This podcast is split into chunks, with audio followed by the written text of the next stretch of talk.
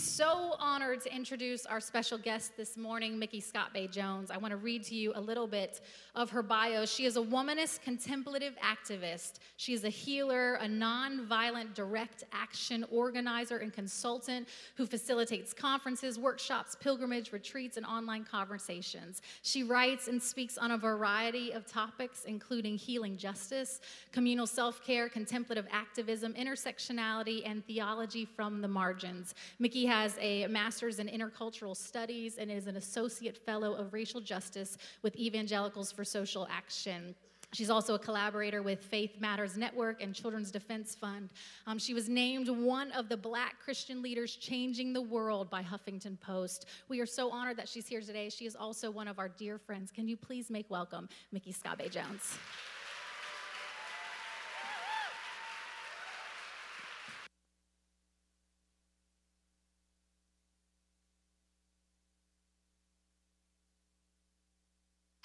Okay, hello, am I on? All right, you're already, this is good, you're already standing up, so when I, when I piss you all off, then we've already, we've already had the standing ovation, this is good. All right, just kidding, this is gonna be a lovely little conversation. Um, so I heard that um, last week Anna preached a powerful word about sexism and genderism and that she wore a shirt that said, I met God and she's black. So here I am. They just decided to go straight to the source uh, for the next talk.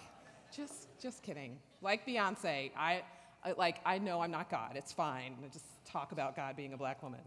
Um, but I do want to thank Melissa and Stan, um, Anna and Ron, and um, so many of you that are here that I know personally um, my, my folks in the audience um, that I've just come to know over the years. See, I am also in a similar journey.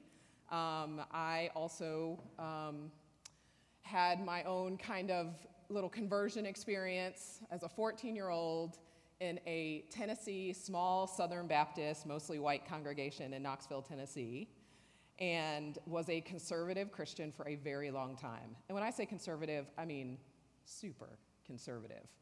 Um, and so then, like many of you, I fell down the um, you know, slippery slope of progressive Christianity. And here we are today. Um, so, uh, you know, but it has, the thing about it though is that has, it has been um,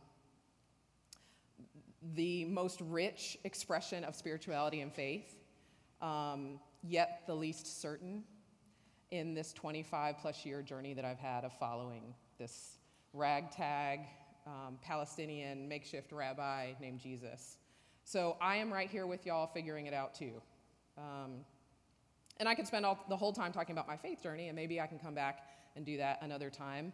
Secret, I talk about things other than race. Um, I know, we can do that.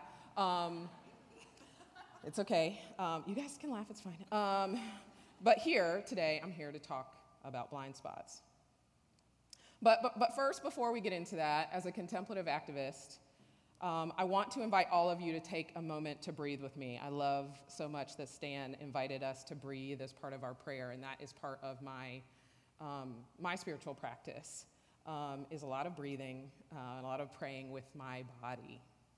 Um, and so Unless for some reason you have been living under a rock for the last three years, you've managed to avoid all television, radio, social media, and basically talking to other human beings, you are aware that we are in a moment of heightened awareness around issues of ethnicity and race um, and identity and how those issues interact with social systems and injustices.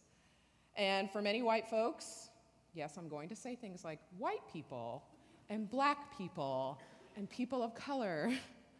Um, that just saying that out loud, identifying someone's race out loud, um, can be anxiety producing for those of us who have ta- who've been taught to believe that the best way to get to move forward in this racial conversation is to stop talking about it. And for white folks, this is an uncomfortable conversation, and frankly, one that many are tired of having. And um, for many of my people of color, where's my, where my sprinkles at? Got a few. Yeah, girl, and that that hair, honey, I just have to give you a minute. Um, woo! like I saw you from over here, and I was like, oh, jealousy. Um, whew. Um, but I see, I see my sprinkles. I got you. I got you. Uh, we actually, a few of us started a hashtag a few days ago or a few weeks ago on Twitter, um, hashtag where my unicorns at. Because you know, we go to the conferences and we're like, I see one, I see one, I see one. Um, so you, you, scope the room uh, when you get in there. But this can, for us too, this can be an uncomfortable conversation. Um, so that's why it's always funny when people are like, You're pulling the race card. I'm like, no, we don't want to talk about it either. like it's total, like we there. If, if, that was the card, we'd be like hiding that card and sitting on it. Um, so you know, but there are different reasons, right, that we're all kind of in this place where we're where it's a difficult conversation to have. So if we can take a moment right now together to just have a little contemplative moment to ground us as we move forward together. So right now, notice your breathing just where you're at. Um, you don't have to change it yet, just see where your breathing is at, whether it's shallow or deep, relaxed or tense. And just give thanks for your breath.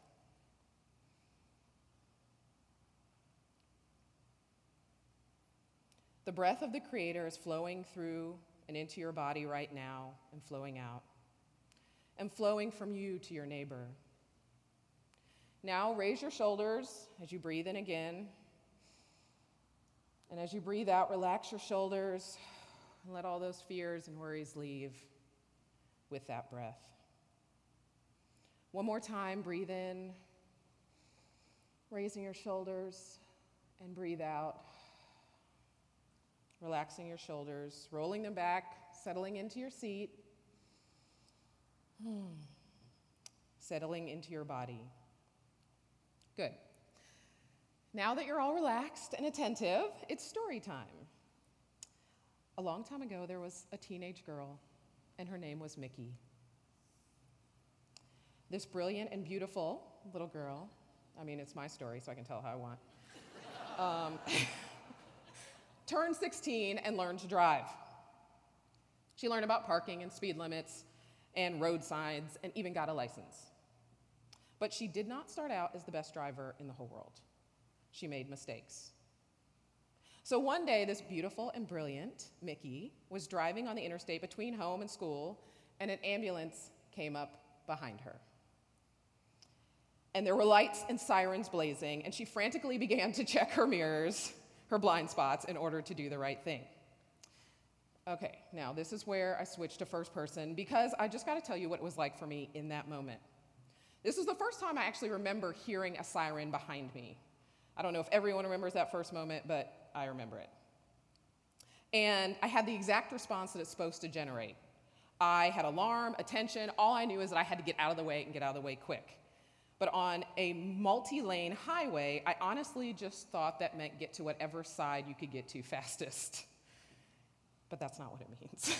so I pulled to the left against the highway barrier, and I kid you not, the ambulance driver slowed down and in what you could call a like angry, frustrated voice, said to me, "You pulled over to the wrong side," and sped off. I was mortified. First, that he would take the time to yell at me when somebody's dying in the back of his ambulance. In my head, like somebody's dying back there, and you're yelling at me. I don't understand. And then two, because who likes to get yelled at? I, my feelings were hurt. So at that point, as a fairly um, upset 16 year old girl, I could have taken the route that my grandma ScottBey took, um, and she never drove in her adult life. But I currently did not have a husband or children to drive me around. Um, so, and Knoxville didn't have the greatest bus system in the world, so I wouldn't exactly have been able to get where I needed to go. Um, so, but that was an option. But instead, what I did is continued to drive. And I became a better driver by a few things. One, taking the correction that I had been given, at least looking into that correction, seeing if that was the truth, um, and I learned to pull to the right because that was what I was supposed to do. And two, by just continuing something, by re- reviewing what I knew, reviewing my driver's ed manual, and gaining more experience.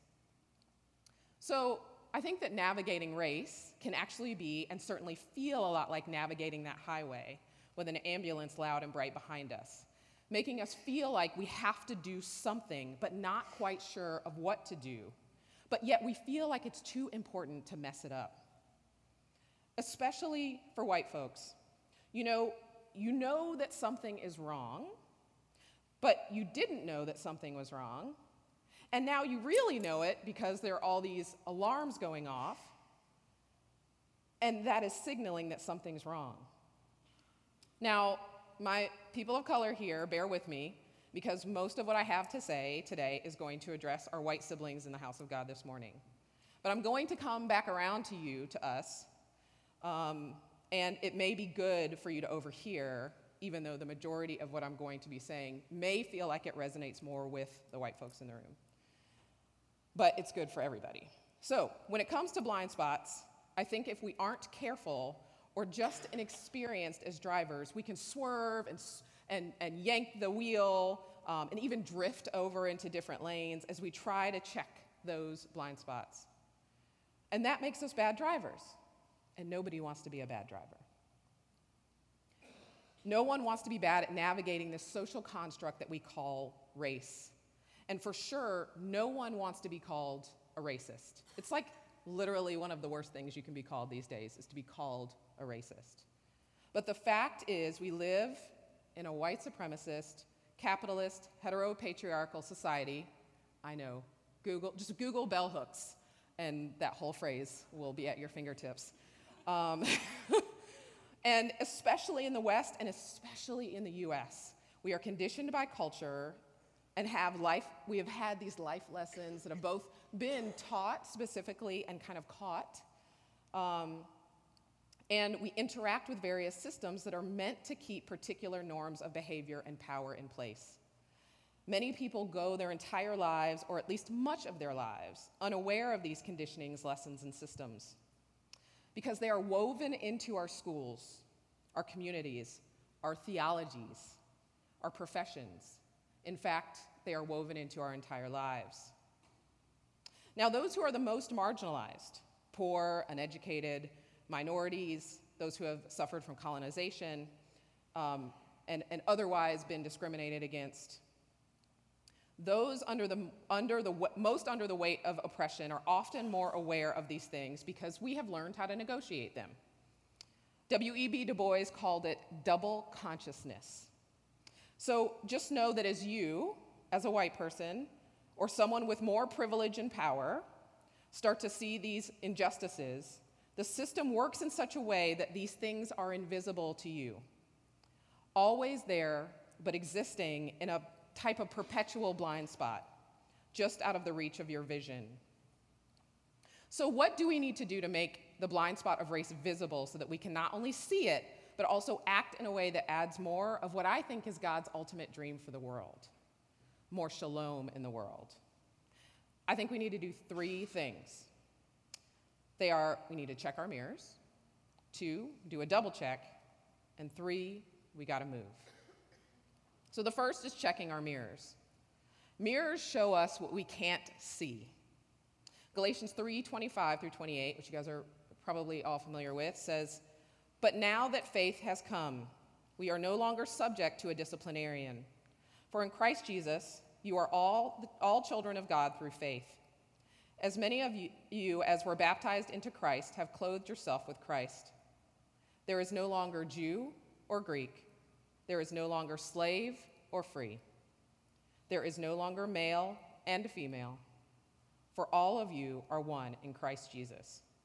Now, this verse has been interpreted in approximately 358 billion ways, um, especially around race and ethnicity um, and in some and, and typically though into some kind of um, ideal where we are all colorless non-distinguishable like blobs for jesus um, we can just forget about all those things. But here's what i want to suggest. According to this verse and others we are all part of the body of christ. We're all one in christ. We are not however the same body part. Just like I can only see parts of myself, like if I look at myself, or if I, even if I look at a, in a mirror straight ahead, uh, you need me, uh, or I need mirrors to see the other parts of my body, right? Um, and you need me, and I need you to see the parts of God's family that I can't just see by looking at myself. And in fact, you need maybe two, one or two mirrors to really see all of yourself, or even three. And that's just looking at the outside of the body. We're not even talking about, right, devices now that can look inside of our body to see something that's wrong inside. So, and you know, if you've ever been in a dressing room where you're trying something on and you know, you see the front of you, but then when you get the mirror that shows you the back of you, you're like, uh, oh, hello, right? You like get to see more of yourself and you see how great you look. You see all the different angles. And seeing your body from different angles can make clear some of those things that you just couldn't see before. Now we've hyper spiritualized this idea by relating it to all of our uh, relating it all to spiritual gifts. But the gifts you bring to the body are also wrapped up in who you are. They are wrapped up in your history, your personality, your culture, your sexuality, your family, your lived experience of the body, which includes your skin and your gender. All of these things bring beauty to the body of Christ and fullness to creation. When we embrace and live into the unity in diversity that comes from learning about, listening to, living with, and yes, loving someone who is different from yourself, you will begin to see the different angles by which we live, move, and breathe in the world. And this is important, especially for those who carry the most amount of privilege or who are closer to the center of power, which in the US has historically been white men. So, a quick vocabulary check. Sometimes we get into talking about race and we use words like white privilege or white supremacy, which can make people uncomfortable, especially people who um, who white people, when we start to use those words and who identify with the white part before the privilege or the supremacy. And that discomfort that some of you may be feeling right now is another vocabulary word, which we called white fragility.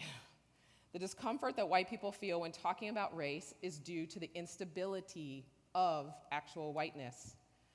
It's kind of like the genie in Aladdin. Do you guys remember Aladdin? It was like one of my favorite movies growing up. Phenomenal cosmic powers! Itty bitty living space. You remember that? It's like my favorite part of the whole movie.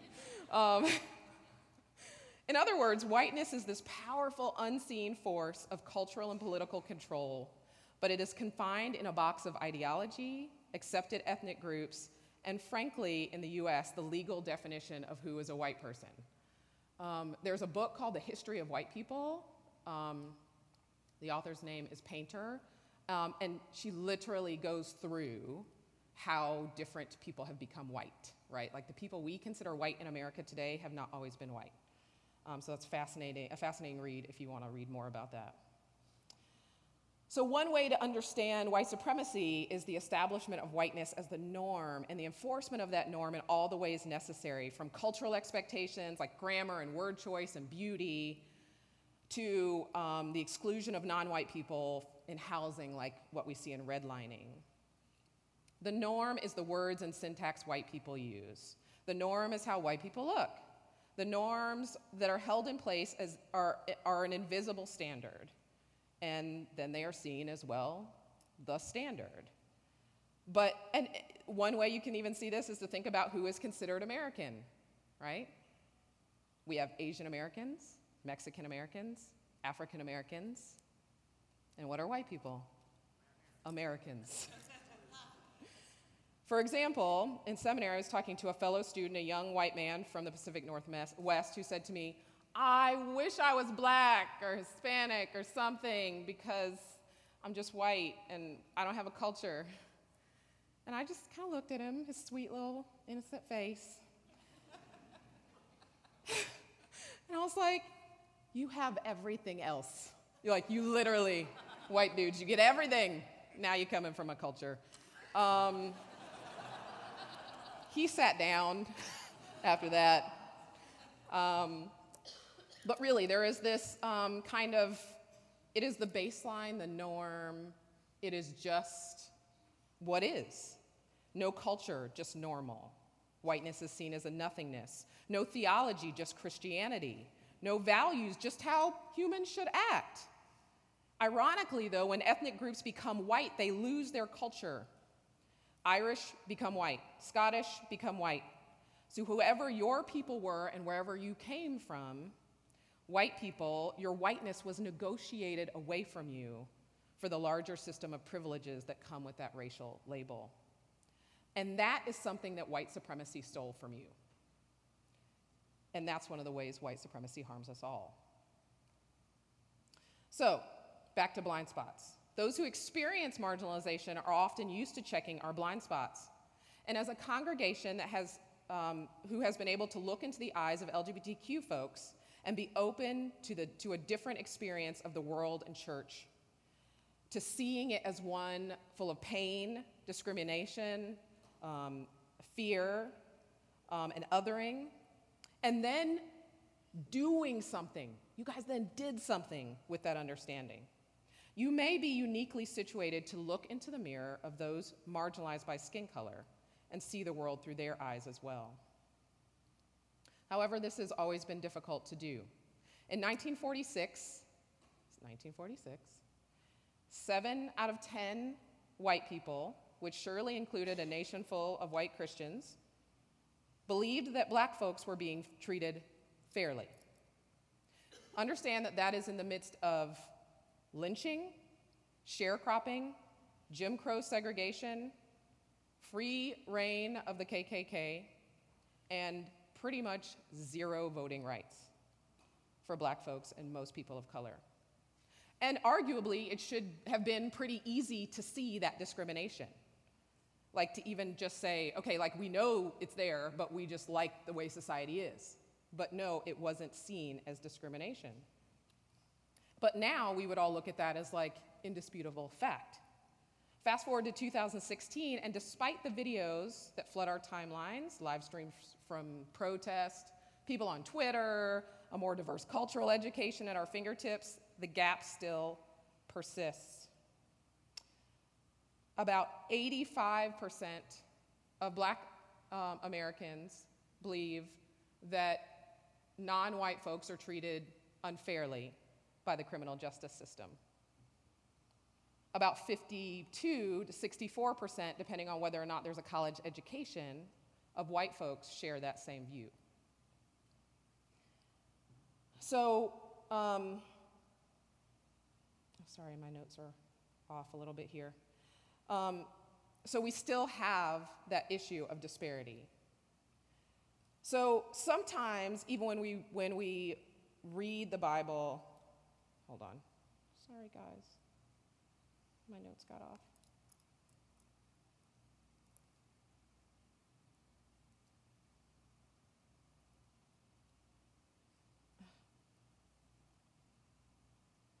One second.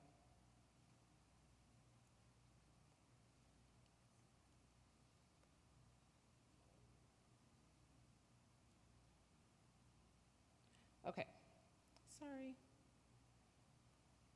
So, in The Trouble I've Seen Changing the Way the Church Views Racism by Dr. Drew Hart, which is a book I would highly recommend, he suggests that the cure for dominant culture blinders or blind spots is discipleship, a process of emptying of self of relinquishing one argument of that never happens to me, um, and instead moving toward a deep solidarity of acknowledging, respecting, and believing both in the data and the narrative of the oppressed and the marginalized. There are over 2,000 scriptures that have to do with the poor and the marginalized and the oppressed, which to me might be a sign that we can actually learn discipleship lessons from those people living in those situations. So, if by checking those mirrors, you can check to see other parts of the body, the body of Christ, the double check process is gathering and checking other spots of reflection. It is in the process of reading, gathering knowledge, and reflection that, frankly, evangelicals and post evangelicals, progressives, are pretty good at. We're really good at reading lots of articles and blogs, lots of blogs, and Brian McLaren books, and sometimes we even still read the Bible. And all of that's important. All of that reading, especially on issues of race, is really important. But my question is are you only seeking out people of color on issues of race?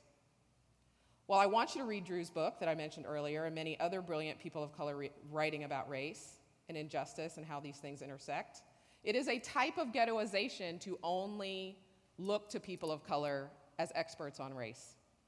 Surprisingly, we like write about a whole bunch of things like education and parenting and relationships and cooking and love and all kinds of things.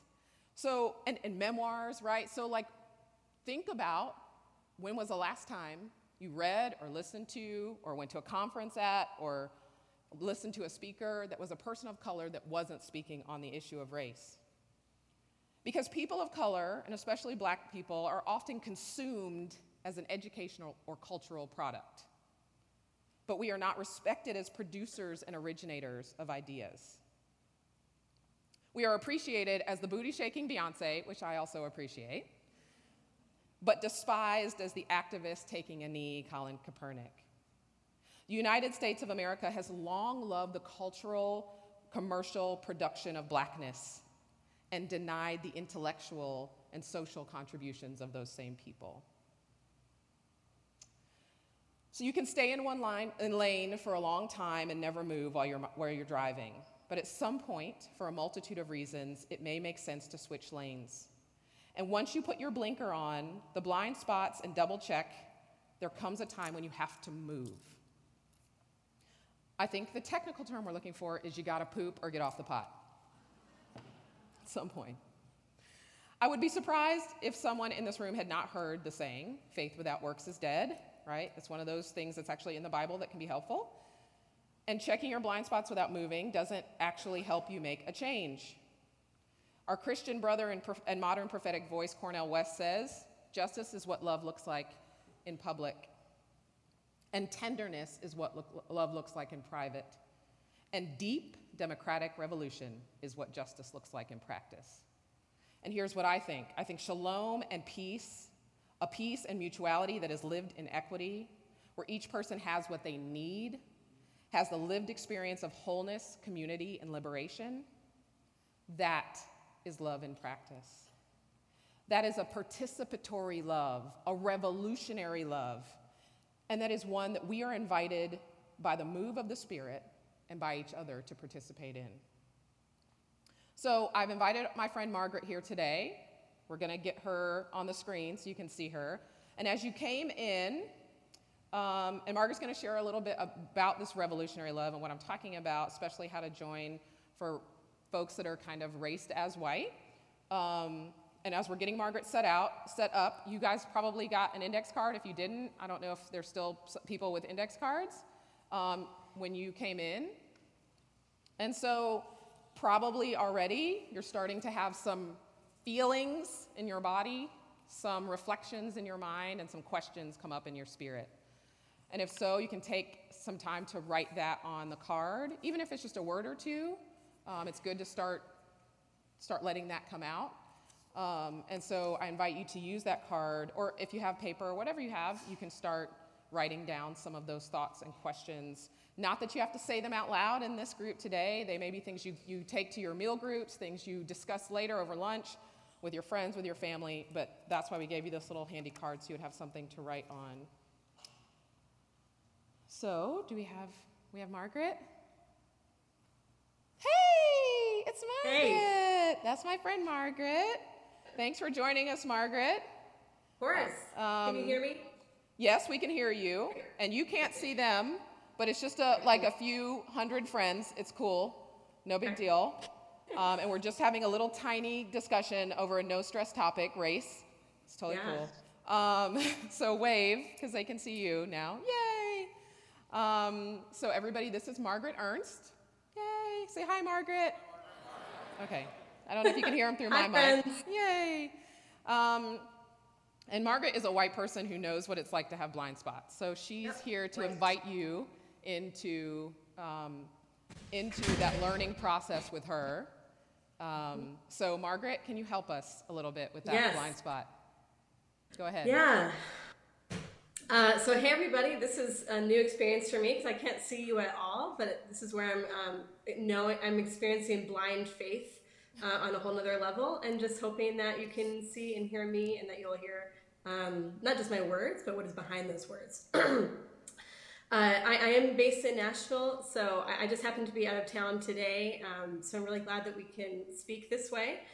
And I am a member of SURJ, which stands for Showing Up for Racial Justice Nashville. Um, SURJ is a national network of white folks who are intentionally organizing other white people uh, for racial justice. And just a little bit of the background of SURJ before uh, I go into more um, of what I want to share with you is that it was founded in 2008 uh, it was founded intentionally in picking up the call from uh, movements led by folks of color, uh, the call for white people to focus on our own communities and bringing our own communities to support anti-racism work. And this is a call which black organizers, uh, since forever, basically for generations, have been asking white people to do, but hadn't necessarily been picked up um, on, a, on a mass scale. So SURJ is really trying to to respond to that call now and has been growing and growing in the past few years uh, as the movement for Black Lives has, has, grown as well. We have a chapter in Nashville, and I am uh, intentionally focusing on working with faith communities in that in that chapter. Uh, so I want to pick up this theme of blind spots that Mickey has already emphasized and that you all have um, been open to because of this series. And as a white person speaking to white people who are in the room, uh, I think that what I want to emphasize is that we have to get used to and practice and get better and better and better at driving and moving with our blind spots that are there. Uh, and I know Mickey has talked about this so much, but um, so just because we have blind spots and we always will, and they'll never totally 100% go away, doesn't mean we have to pull off the road. It means we have to keep on driving and moving.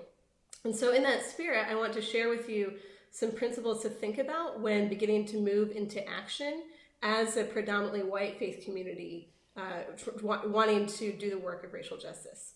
Uh, and because we need you, we need you for this work, and you don't have to be fully perfect in order to contribute.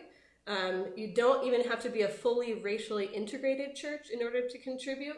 Uh, and as white people, we particularly need to get past the idea that diversity in itself is the goal. Dismantling white supremacy is the goal, and that even as our churches, as they are, right, even if they're predominantly white, we can work towards that goal. And we can be on the front lines, and we should be. And that's good news for white folks, too. So I have six main points, um, and the first is, is the concept of mutual interest. And so some of you may have heard this quote. Uh, it's from an Aboriginal activist in Queensland in Australia from the 1970s. And she said, If you've come to help me, then you're wasting your time. If you've come because your liberation is wrapped up with mine, then let's work together. And so, what does this really mean in concrete ways for us as white people in the struggles for racial justice? If you've come because your liberation is wrapped up with mine, then let's work together. So, mutual interest is the idea that uh, as white people living in a system defined by racism and by, by white privilege, white supremacy, uh, we are we undoubtedly receive countless benefits from that system. Um, it means being able to access jobs that folks of color can't access. It means being able to access loans, houses, um, you know, being given the benefit of the doubt and not being assumed to be a criminal, criminal in our daily lives. And at the same time, we are impacted and hurt by systemic racism in different ways than people of color. So this is not to say we're hurt in the same ways by any means. Um, and so, but to name mutual interest for white people is not, the intention is not to center whiteness or center white people, because folks of color always have to be centered in the work, but it's to recognize the stake that we have uh, in racial justice so that we're not only doing our work against racism, out of guilt over our privilege or on behalf of others, but because we recognize that we have um, we have an interest ourselves and that we need to work out a deep solidarity. And just to, some examples of, of this. Actually, I want to name also that I think we can find a, a deep root for this concept of mutual interest in Scripture. Um, in First Corinthians, when Paul says talking about the body and body of Christ, and how if one part suffers, every part suffers with it. If one part is honored, every part rejoices with it. And that like sounds all well and good, right? So we can we can be like, oh yeah, you know, just we can quote King all the time, saying injustice here is injustice, threat to justice anywhere is a threat to just injustice everywhere, and that becomes a sort of thing that we say, right? But we don't often talk about what that, um, how specifically as white people our part of the body, of the human body, suffers when black and brown people suffer because of racism. And it's imperative that we begin to name some of those ways to motivate our families and communities to get into this work. So uh, one of the main ways is, is, I would call cultural deformation, def, deformation. So we're deformed by racism and white supremacy culturally. Uh, and one way to think about this is that um, that we, as white people living in our society, are living and breathing a death culture. And this means that the places that we came from and our particular cultural and family histories have gotten collapsed into a false construction called whiteness. And whiteness is not a real thing, right? It was an identity constructed in order to exploit the labor and bodies of black and brown people, in order to exploit the labor and bodies of black and brown people. So the theologian Kelly Brown Douglas calls this stand your ground culture uh, that the idea of whiteness itself um, is to defend itself against perceived threats, right? So we can think about this. This is not actually a culture, right? It's a culture defined by what it's not, and it's defined by violence.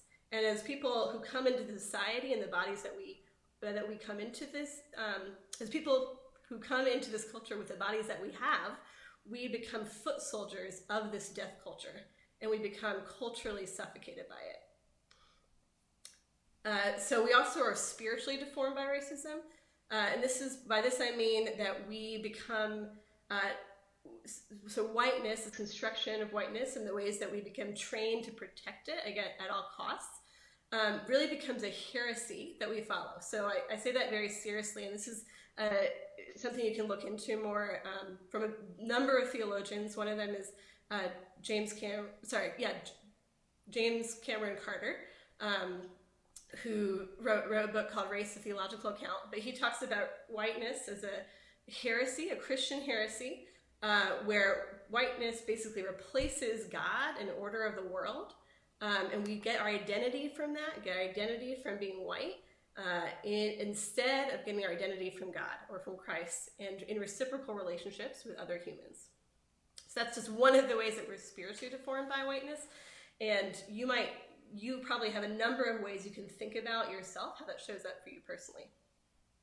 And then we're also deformed economically. And what I mean by this is that since the earliest settlement of this country by Europeans, racism has been a strategic tool of elites, so people at the top, uh, to gain enormous profit.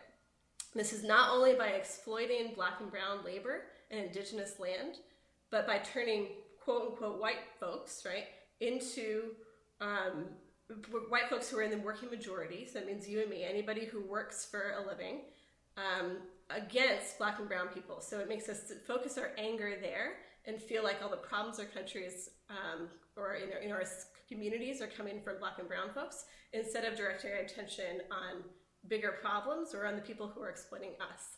So this is still very true today, and it's been used and it's evolved throughout our culture and society um, in, in every generation. It keeps on looking different, but it's been true uh, since the earliest settlement. And so we end up hurting ourselves uh, by having internalized racism. Um, and we end up having less, right? So we end up living in this um, whole kind of society defined by scarcity. So the good news, that's all, that's all a lot of bad news, and, and I don't want to leave you with that. Um, that's a lot of bad news, right? And we need to be, we need to start naming those ways and really recognizing the gravity of it um, and learning as much as we can and, and start talking about this with our friends and family who are also white. Uh, the good news is that the other on the other side, right, of deformation, whether it's spiritual deformation or cultural deformation or economic exploitation.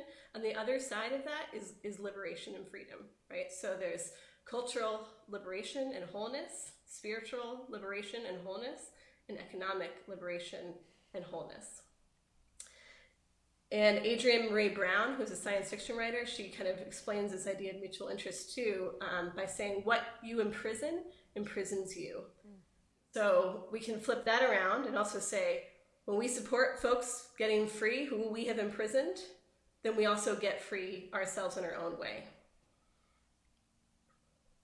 And so, if we really want to move towards this kind of wholeness and freedom, a true freedom, not like a false freedom that is dependent on the exploitation of others, if we want to move towards this, towards this vision, we have to move from being non racist, right? So, we're being on the sidelines and trying to. Um, trying to just not do harm we have to move into being proactive anti-racist co-conspirators and uh, what that looks like is basically um, realizing that in a, in a, in a racist society and country, simply being neutral, right, or simply being kind of individually good yourself and trying to screen your own behavior is not enough, right? We have to actually get in the middle of this work and we have to um, become leaders in our own ways. Now, so when we begin to do that, we often get really stuck, right? And this might, I hope that you can relate to this because I'm sharing this out of um, my very much my own experience. This is not like I've gotten this right.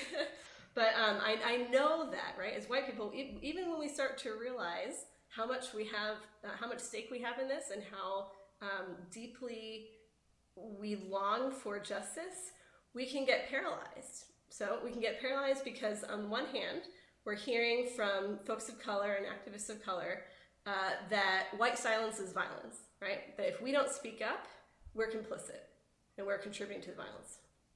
On the other hand, we'll also hear from other places or even from the same folks that we need to step back, right, and allow the leadership of color to, um, to lead the way. So these, this is just a natural tension, and it's a natural, it's a tension that we have to be comfortable with walking into but we can't let it stop us and we can't let it paralyze us. So we need to, um, we must use our voices and we must take leadership in our own communities. we must take space in all white spaces for the work of liberation, right?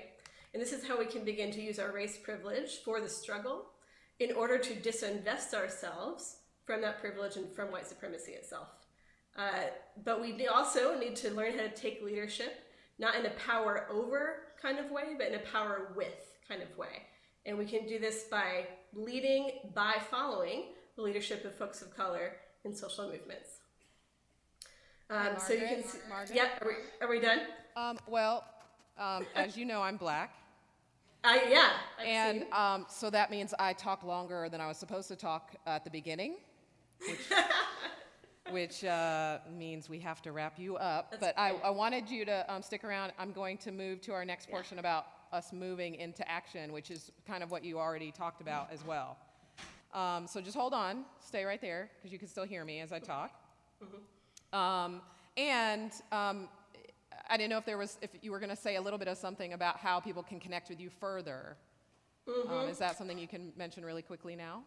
Sure, yeah. So in, in Nashville, um, we have a cohort of congregations that is growing like by the week essentially of folks who are connected to SURJ, uh, who are predominantly white congregations, um, trying to get into some kind of process of intentional reflection and action against racism.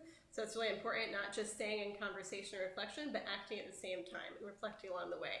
And um, so if people are interested in getting involved with that as GracePointe, we have a meeting on Tuesday, November 15th from 7 to 8.30 at Edge Hill United Methodist. And then at that meeting, we'll be continuing to strategize around that work and kind of making, um, figuring out what it looks like in your own community. So I invite you wholeheartedly to that meeting. Awesome. Thank you, Margaret. Okay, so like I said, I was going to come back around to people of color. Margaret specifically spoke to, to the white folks in the room. And a note to people of color look, we have our own work to do. Some of it is healing work, some of it is shedding internalized oppression, some of it is realizing our own privileges and prejudices, and some of it is repenting of how we've participated in white supremacy. And while we have plenty of our own work to do, um, especially there can be prejudice against other people of color, what your work is not is saving every white person on Facebook, at work, or even at church. So, please, people of color, you have to know your limits and you have to do what you can do. Our white friends who love us, be respectful of whatever level of teaching or guidance your black, Latino, Asian, whatever friend is willing to give you and is able to give you. And know that whatever they do give you is coming at a spiritual and emotional cost. So, um, we're going to ask you to put that faith into action today. Can I have my slides? Um, even as you're still in deep reflection. It's easy to talk about racism and even develop this faithful spiritual response. Um, it's easy to get caught in those kind of spiritualized terms. Um, and we can get caught in, in um, acts of service, like sending cards to people in prison at Christmas time, or even raising awareness by doing a book club or something. But if we truly want to participate, as King said, in bending the arc of the universe towards justice, we must participate in both systems and framework change. It's kind of some of the things that um, Margaret was talking about. So these system and framework changes are what leads to that deep organizational, societal, and cultural change over time. And one of the most striking places that we see the impact of white supremacy and racism in the lives of marginalized people is the criminal justice system. We're still working on our slides. Oh, okay.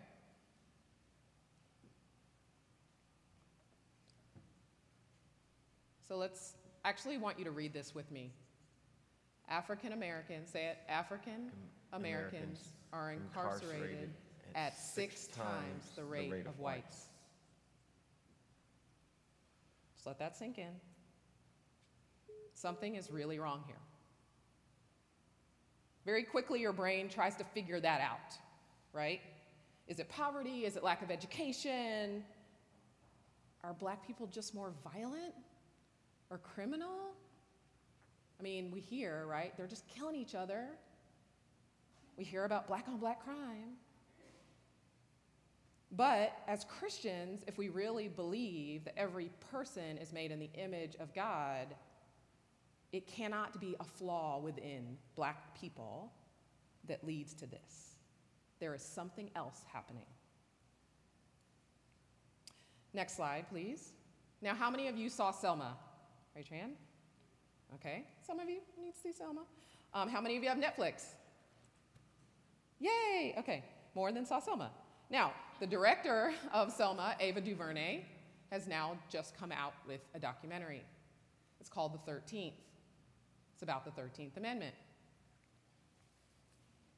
This is the 13th Amendment.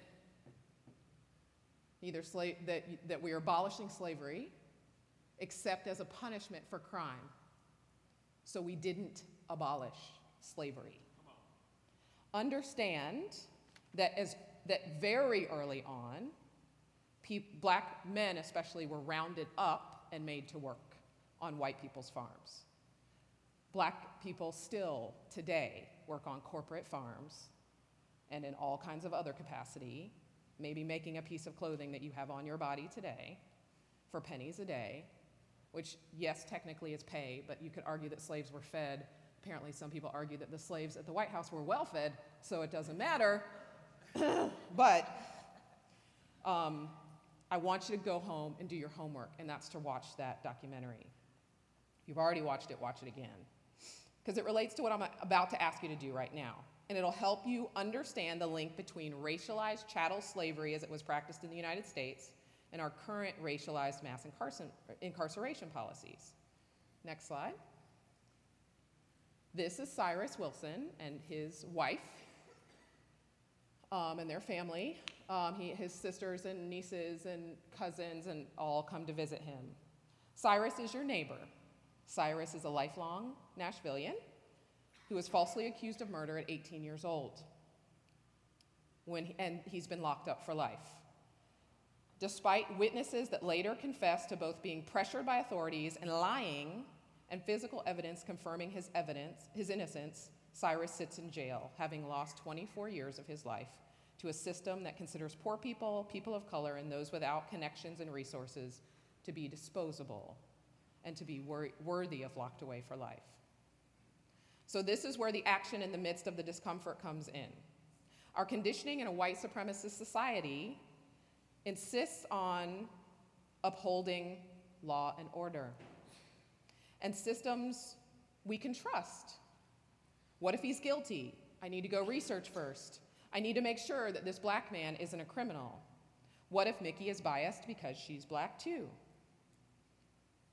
Cyrus is your brother. He has been in prison for 24 years. The first two, he was caged without a trial. Jesus came to set the captives free, and I happen to think that Jesus actually meant actual captives in actual jails and prisons, not just a spiritual prison. So, what I'm asking you is if you are ready to work with Jesus on that mission. Next slide.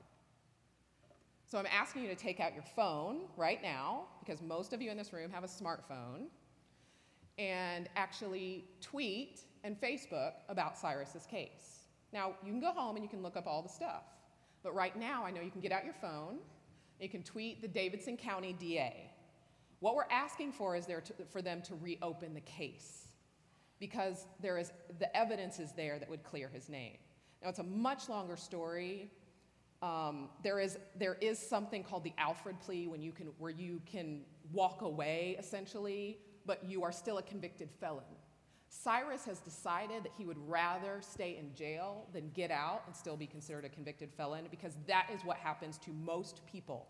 Understand, most people plea and most and agree to something they did not do, and then even to get released most people get released as a felon, not as an innocent person. So Cyrus has said, I will not do that if that means I have to stay forever. So we're asking this, the Davidson County DA, who is the only person other than the governor who can pardon him, just straight out pardon him. The Davidson County DA is the only person that can reopen his case to just even get it looked at. So tweet at Davidson Co. DA, and there it is what you can um, tweet. And then on Facebook, you can also tag them in your Facebook post and say, I believe Cyrus Wilson is an innocent man, reopen his case, 24 years is too long. Hashtag free Cyrus Wilson. There is also the address. You can take a picture of it. I invite your meal groups, your book clubs, your mom's group, your men's group, any group you got. Um, there's even a school, I think it's University School in Nashville, is having a fifth grade class write letters on Cyrus's behalf you can write letters um, to Glenn Funk and ask him to reopen this case.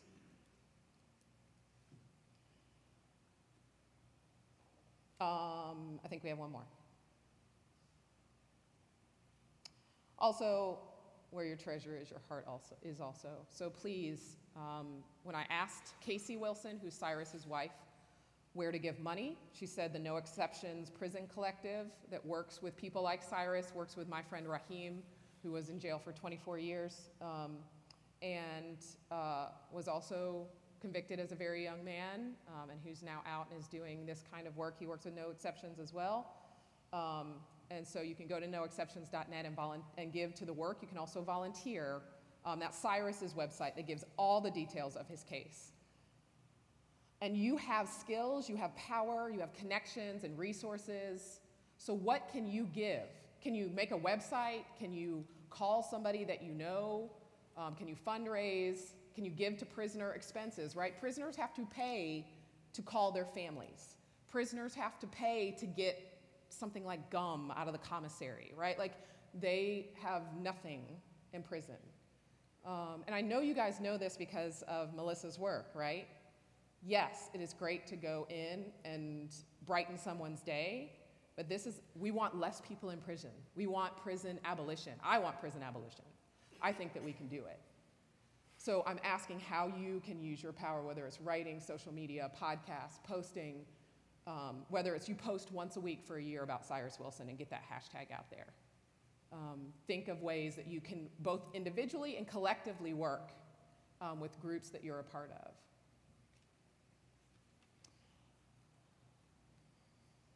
So as we, as we close out, I think we have one more slide. I want to leave you with this because there are no easy answers. This is kind of, you know how, um, especially those of you who are uh, kind of post evangelical, right? Like you have your life verse. This is my life verse. Um, and it actually comes from the Talmud. And it, some of it may be familiar. Do not be daunted by the enormity of the world's grief. Do justly now. Love mercy now. Walk humbly now. You are not obligated to complete the work, but neither are you free to abandon it. Thank you.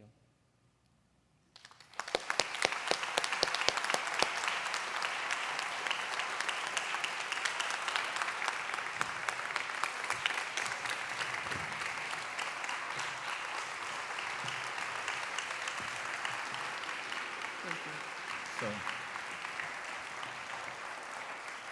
so remain standing and we'll be dismissed. I just want to say that this is a time for me and for us to speak less and listen more. Listening is very hard for us, all of us. Yeah. But this is something that our mouths need to be pursed and our ears need to be open, and we need to listen, listen, listen. Thank you for speaking today and sharing your heart and pulling no punches. Thank you all for listening today. This is an important, important subject. It's more than a subject. We are a people built on a tradition, and within that tradition, there is much complexity on this issue.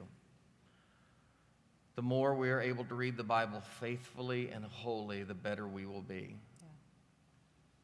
There is a reason that my two fellow pastors are women, mm. and I am sitting in the congregation more. It's not because I don't like teaching, and it's not because I'm not working through the week. It's because the church needs to elevate women. The church needs to elevate women in leadership. The only way to do that is for men to de elevate themselves and back up. And that is true of heterosexual people, white people. I am a triple majority. This is a time for listening. Can you say amen? amen? We listen today. Thank you again. One more time for Mickey.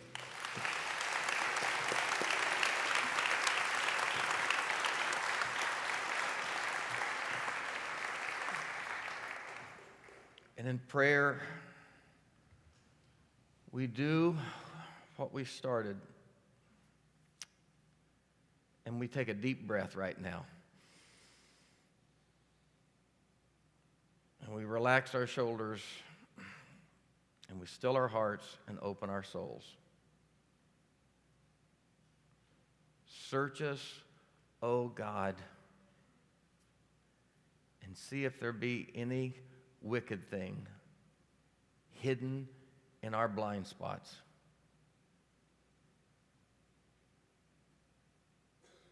And help us to love our neighbor as we have loved ourselves.